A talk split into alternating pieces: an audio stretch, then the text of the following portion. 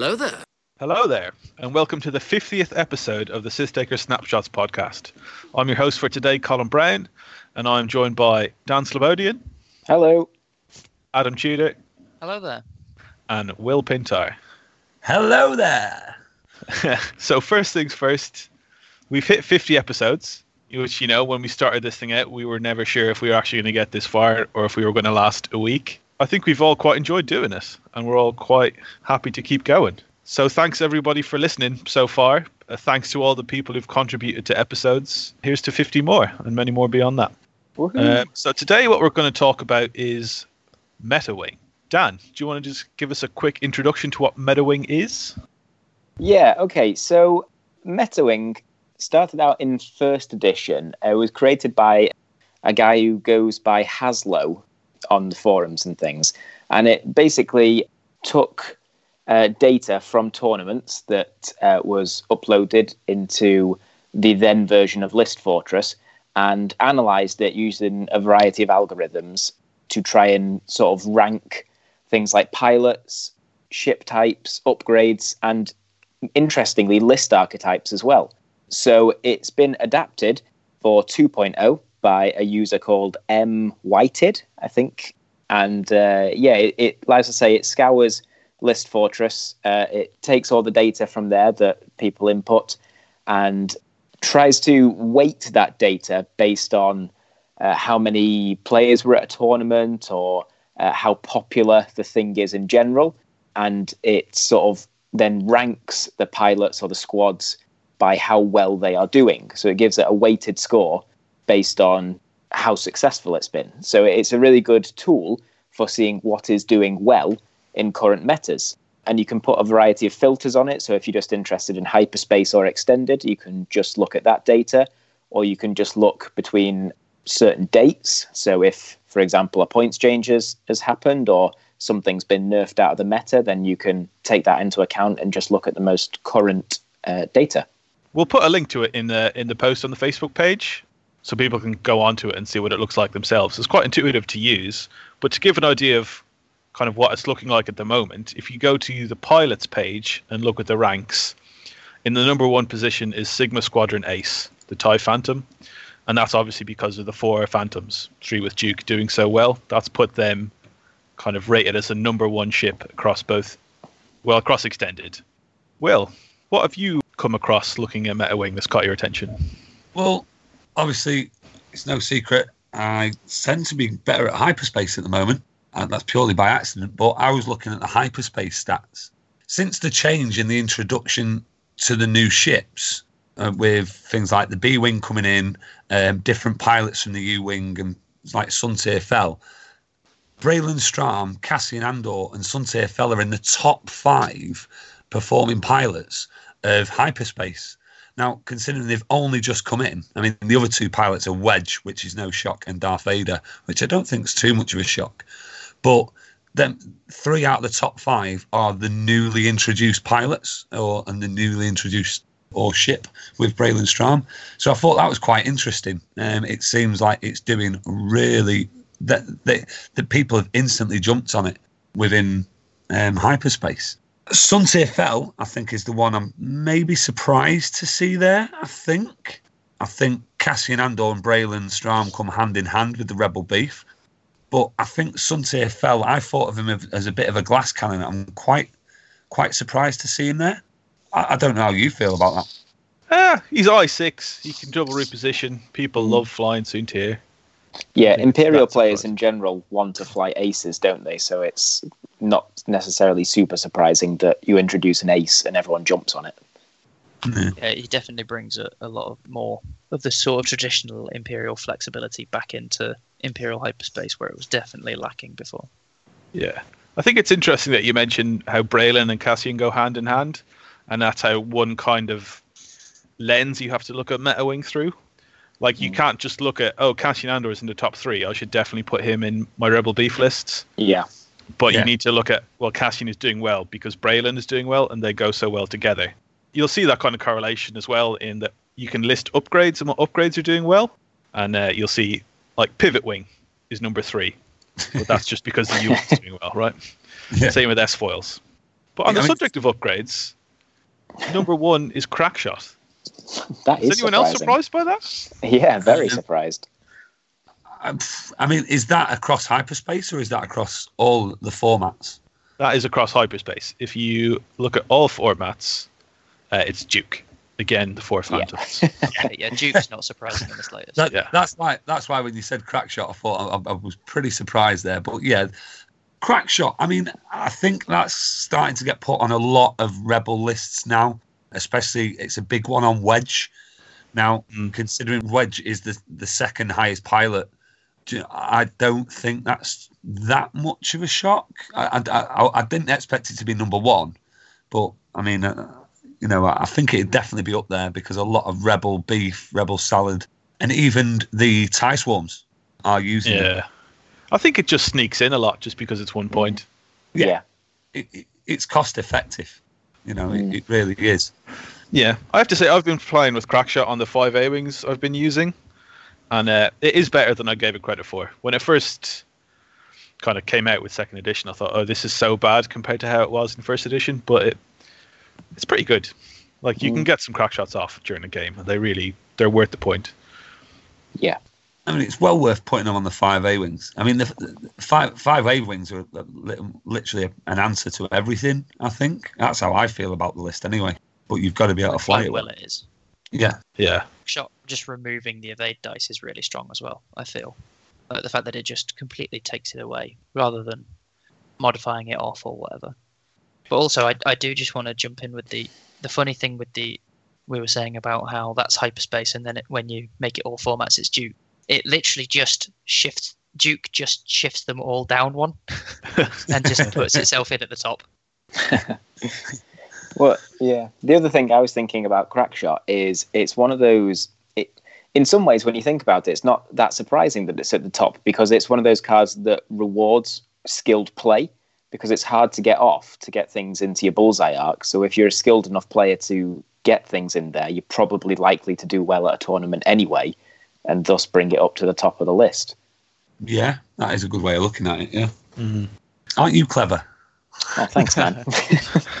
looking at the so looking at the top 10 upgrades a lot of them so it goes i'll just run through the top 10 going from 1 to 10 it's duke crackshot leia pivot wing s foils heroic tac officer predator jamming beam and afterburners so i think about half of those are basically they are doing well because the ship is doing well so this is across all Mm. formats so duke is doing well because the phantom's doing well leia pivot wing S foils, TAC officer are doing well because U wings and Rebel Beef are doing well. Heroic is in there for five A wings, I would guess. hmm So it's just the only kind of generic upgrades that are in are Crackshot, Predator, and Afterburners. So they're the kind of out of the generic, you know, in quotation mark upgrades. Mm. They're the ones that are doing well. Obviously, jamming beam is there because it's free. People just put it in. Yeah. Yeah, to fair actually enough. being good. That- Yeah. That's it. See, and, and with that, obviously, this is how things like th- uh, this can actually be skewed because Yeah. you'd be into thinking jamming beam was actually really good. Um, I mean, for no points, yeah, it's great, but you, you'd automatically put it on. I- I am, I've got- I am staunchly against just sticking it on. I get Ah. very grumpy with anybody who just puts it on there. yeah, well, uh, sorry, mate, I've got it on both my. Uh, Have you ever infiltrators. shot it? Have you ever shot it? No, not once, not a single time. Why is it there? In Oh, about God. 30 games of two infiltrators, I have not fired jamming beam once. Uh, is anything else stood out to anyone from your look through meta wing? Swarm tactics under hyperspace being the fifth most common upgrade. I've, Yeah. I, I, I've I've seen with all the rebel beef builds, I've seen less and less swarm tactics over the last well, well last few months. Um, I think it was up there at the beginning, but then less and less people seem to be taking it. So I'm quite surprised to see it at fifth. Mm. I think a lot of that will be tie swarm as well. Yeah, it's still in there a bit. Yeah. Something that surprised me. So I've filtered on the hyperspace format, and there's a section for list archetypes. So that'll tell you kind of what collections of ships have been doing well than when they've been together. So, for example, six Tie Fighters, aka Inferno Squadron, is doing very well. You know, um, BB X-wing, U-wing is doing very well, but in the top of the hyperspace list is two Upsilon shuttles and Kylo, which I found very surprising. I mean, I've seen it doing well, and it's won hyperspace trials, but it's something that made it stand out to me as like, oh yeah, this maybe this is a list I should respect more. Mhm. What do you guys think? I was going to say, I think the percentile. I think it's more the percentile of it doing well, isn't it? So that's that's what takes it to the top of the list. I mean, Andrew Bunn's done uh, re- uh, really well with it and won a hyperspace. I know the crates are uh, quite the, quite a few of the crates are pushing it. So with that, it's I think it's more the percentile of how many people are actually flying it, because I think if you're taking that list, you want to be good, and you you you you've got to be a decent pilot. So I think people are moving away from that, and that's what's pushing at the top. It's not the percentile of people that taking it; it's the percentile of how much of it's doing well. Yeah, that's true. And I think also the way that MetaWing works is that it's weighted to give a better score if it does well at a large tournament. And I mm-hmm. think the ones that it's been doing well at have generally been quite large ones over in America, which is perhaps skewing it slightly. You know, um, in the there's there's not a lot of it's as Will was saying, it's there's not a lot of people just randomly picking it up. The only people who are sort of running it are the ones who know what they're doing with it. Yeah, but it's like it's. I think that's one aspect of here's why MetaWing is useful. Like Yeah. there's a list I'd never really considered, and now it makes you think, hmm, maybe that's quite good. Yeah. You know? Well, I mean, in 12th place, you've got two deltas on list archetypes, two delta Aethersprites, and two torrents. Now, if you look at the cross the tournaments within the UK, certainly Julian Hood has been has been doing well with it in every tournament he's been to. So obviously, when people are taking it, it is pushing it up the list. When people like that are taking it and it's doing really well, that is pushing it up the list. It can be a, a small selection of people taking it and push that further and further up. The other, the other thing to note as well is that the, the default settings for me, uh, for MetaWing, when if people are going to have a look at it, um, it sets the date range just back one month from when you're looking at it. So I've just changed mine now. There's there's some boxes you can put in. If you put it back to when Wave Three was was launched, which gets you a few extra weeks, that squad that we've been talking about, the two Upsilons and the Silencer, actually drops down to third place. So it's Yeah, it's still high, though. yeah yeah, but it's, I'm just saying it's it's it's it shows it's something that is emerging, you know, rather than um, the the top place then becomes BBXY.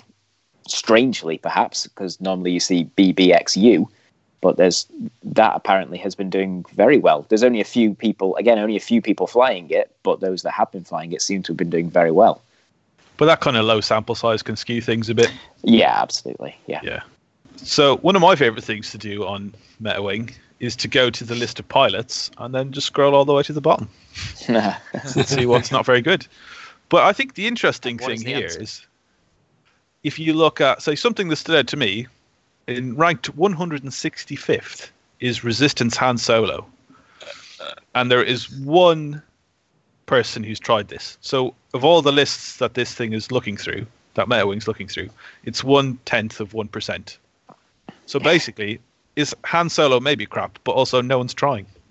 yeah. No one is trying to do well with Han Solo from Resistance. But that one person has put themselves better than the three people flying oddball, apparently. That's because Oddball is the worst ship in the game right now by a country mile. I think it's the only thing I agree on at the moment with the Minox is that Oddball is absolutely terrible. I think it's so. But if you start moving further up, you'll start seeing things that are in more lists. So, for example, Temmin Wexley is in 10 lists, so about 1%. And he's does not do well. So I think that's kind of starting to zone into the fact that, you know, it's not just that no one's taking Temmin. It's that when people do take him, he's bad. Yeah. this type of information can can really help you with list selection, from what I can see, um, uh, especially with single pilots.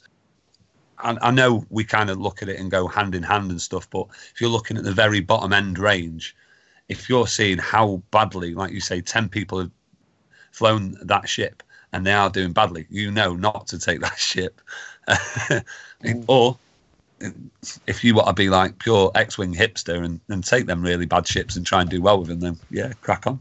Here's a, here's an interesting one. Just on just on hyperspace, 118th place, Captain Seevor. People Wow. usually think of him being actually quite good, but there are 23 people who've tried him, and he's still in 118th place. Do you think that's a factor of scum overall in hyperspace? Probably As opposed scum are, are just bad, yeah. To be fair, but still, that's that's real low, Hmm. especially I- I- considering Fenn is 28th. I, I'm really surprised at that because Seevor is a really, really good ship chassis Yeah. and price point. Um, I've I've flown him that many times. He's brilliant. But is he? That's you know, I mean- well, he, he is. It's just where to fit him in in a list. yeah, uh, Yeah. yeah, yeah, absolutely. Scum definitely could do with some help. I think. Yeah, and bringing the Z95s in didn't help. No, no, Yeah. absolutely not.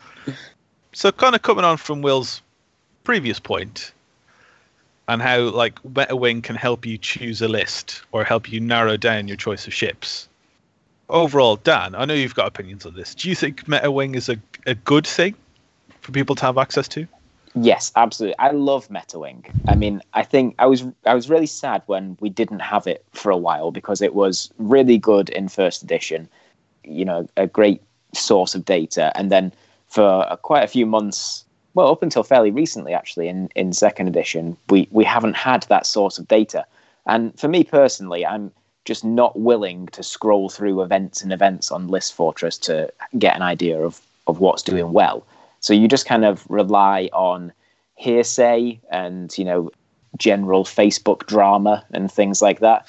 So I think it's really good to have some clarifying data that you can actually point to and say, look, this thing is too good, or this thing needs a boost, or whatever. I, I think that's a really useful thing for us to have. Cool. Will or Adam, do you have anything to add to that? Not really. I think I think Dan's hit the nail on the head there. I did used to go through List Fortress itself uh, and look at the lists and what's doing well. I never actually did Meta Wing in 1.0. I just used to sit there and listen to Dan do Meta Wing for me. So it was really handy. Um, but now, obviously, as I've got more and more into the game, this kind of information, I, I think, yeah, I, I think going forward, I think it's great. Even for players who aren't as experienced or anything like that, it's good to be able to look at this information and have it on hand. And you know, if you're throwing a squad together and just starting out, you can literally see what what's doing well and maybe like try try out these different lists and not just that, see what you're going to come up against within tournaments. You know, it's, it's it's a handy tool in many many different ways. Mm-hmm. I certainly like Dan's point about it, you know it bringing all the tournament information together in one place and and being like, look, here are here are percentages to show you how well things are doing, rather than just oh, everybody's told me that you know Quad Phantoms is is the death of X-wing or whatever it is they're saying about it. You know, well actually, okay, it's Sigma's top of the pilots list, Phantoms are top of the ship list. Okay, they're they're probably doing pretty well, but overall, I, I think it's probably something to, to look at and say, yeah, okay, that's nice to know. Um, I, I wouldn't uh, put all of my stock in saying, okay, this thing's great. Yeah, I mean, like the, the double upsilons and Kylo, I, I have a sneaking suspicion that that's going to actually be quite difficult to fly. Maybe not just pick it up and put it down. I kind of agree with everything you've said, but I also I have maybe some slight concerns about MetaWing. Well, maybe concerns is the wrong word, but I think it's very easy to draw false conclusions from. Mhm. You know, I think in a lot of cases, just the sample size won't be big enough, or you're making like distinctions between ships based on very fine differences. So I think it's. I wouldn't want it basically to discourage someone from trying something, if you know what I mean. Like if Yeah. someone thinks they've come up with a good Seevor list, ignore the fact that MetaWing says it's bad. Would be my opinion. Yeah, traditionally that was one of the objections to MetaWing was that it stifled creativity because people just took what they could see was doing well. Hmm. So, and that could be a valid point, but you know, um, I think with this change, it constantly changing meta that we have now, with points changes and new releases all the time and nerfs all the time, that it's much harder to get a handle on these things, and creativity is still rewarded. So, Yeah, I think also that was definitely something I would have said during the first edition version of MetaWing. Mhm. But now, having seen second edition evolve without it, I think you still see a lot, a lot of copycatting going on. Like you still see quad phantoms everywhere. You still see rebel Yeah. beef everywhere.